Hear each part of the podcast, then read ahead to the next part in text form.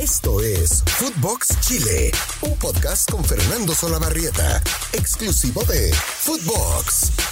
¿Qué tal amigos de Footbox Chile? Nuestra cita habitual, en este caso de día miércoles, con mucha información, porque se viene el superclásico, será foco absoluto de Footbox Chile el próximo día viernes. Pero hoy eh, vamos a tocar algo que fue muy relevante ayer, la conferencia de prensa de Francis Cajigao, director deportivo nacional, que golpeó la mesa ayer y que dijo cosas muy, muy relevantes. Escuchamos un extracto de lo que ayer señaló y después comentamos.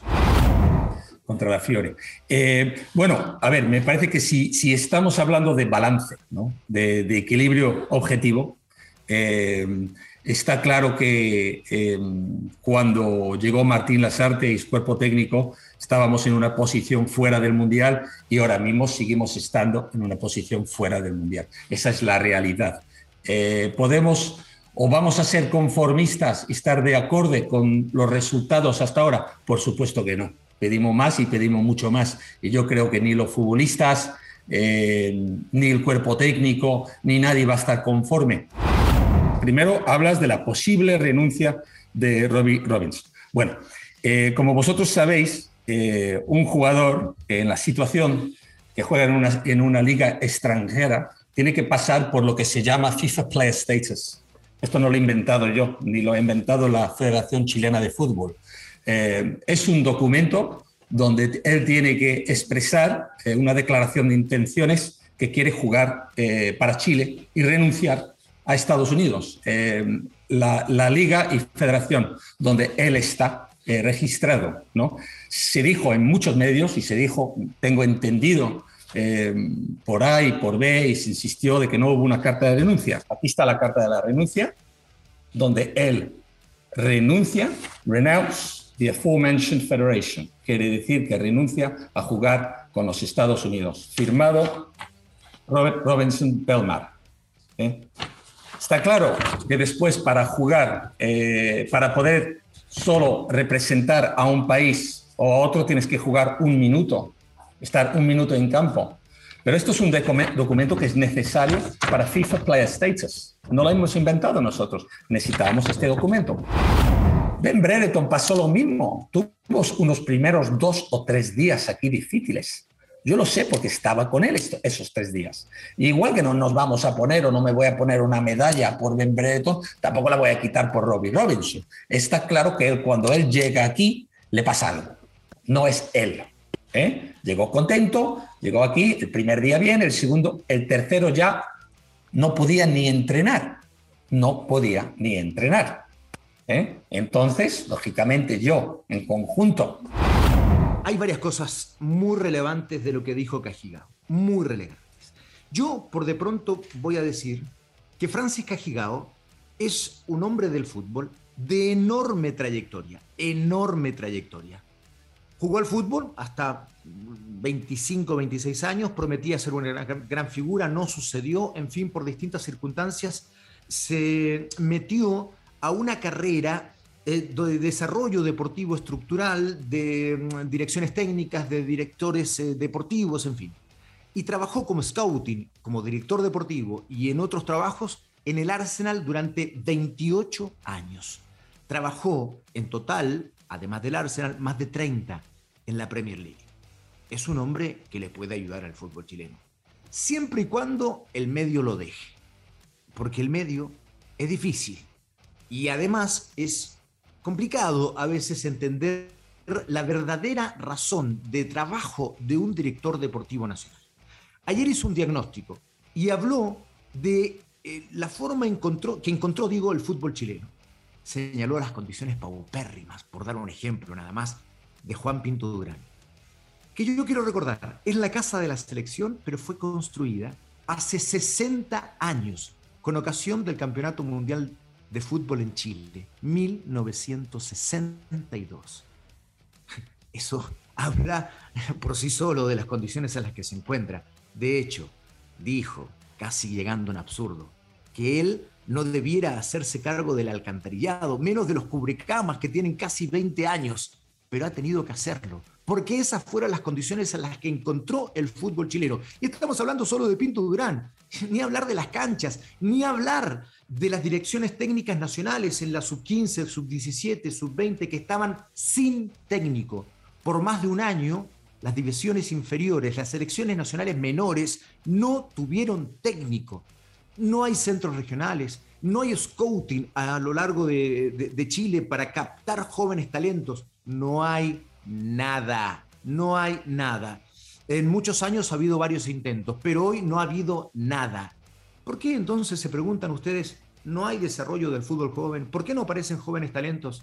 Bueno, en el diagnóstico de Cajigao uno puede encontrar la respuesta. Por eso es tan importante que él se ponga a trabajar como ya ha diseñado una nueva estructura del fútbol chileno. Ha contratado ya a los técnicos de las selecciones menores, están trabajando y ya ha mandado a concurso para eh, buscar al director de scouting a nivel nacional, más otros cargos, para implementar esta estructura que es tan necesaria, tan necesaria. En fin, habló de eso. Habló del caso Robbie Robinson, donde dijeron que eh, este chico había venido sin una carta de renuncia. ¿Se acuerdan ustedes del chico que vino de Estados Unidos y que al final eh, pasaron dos o tres días y se tuvo que volver a Estados Unidos y nadie entendió muy bien por qué? Bueno, la razón es que el chico tuvo, una, tuvo un problema mental, una crisis de pánico aparentemente, eh, no sé si por presión, no sé qué, qué ocurrió realmente, pero la decisión de la selección nacional fue mandarlo de vuelta a los Estados Unidos después de haberlo hecho atender por em, em, gente o, médicos del área psiquiátrica, evidentemente. No es culpa del chico, está bien, da lo mismo. Él lo que dijo y mostró es que tenía la carta de renuncia, de la que el medio dijo que no había. Eso también es relevante. Eso también es relevante. Y después, em, además de eso, bueno, dijo que será decisión del chico si quiere jugar por Estados Unidos o por Chile, porque para bloquear la opción de Estados Unidos debió haber jugado un minuto y no lo hizo porque se fue este chico. Igualmente dijo, quiero jugadores que estén comprometidos con la selección, como dando a entender, entender que si este chico no lo está, ya no es chance para la selección nacional. Eh, y finalmente habló, obvio, de su rol en la selección absoluta, donde ha estado evidentemente, y es la parte más visible de su cargo. Él habló incluso de que esa parte de su trabajo correspondía más o menos al 20% de su labor, eh, pero es la más visible, es la más visible. Y claro, hasta ahora la selección absoluta no ha tenido los rendimientos que necesitamos, obvio, para de cara a, a la clasificación a Qatar 2022.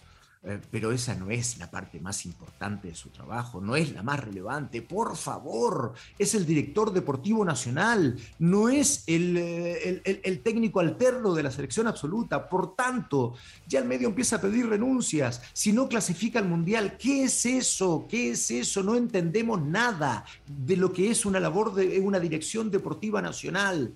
Ojalá que se llegue al Mundial, pero si no, Cajigao, si ha hecho bien las cosas, deberá seguir trabajando, porque, porque su trabajo va mucho más allá, es darle futuro al fútbol chileno.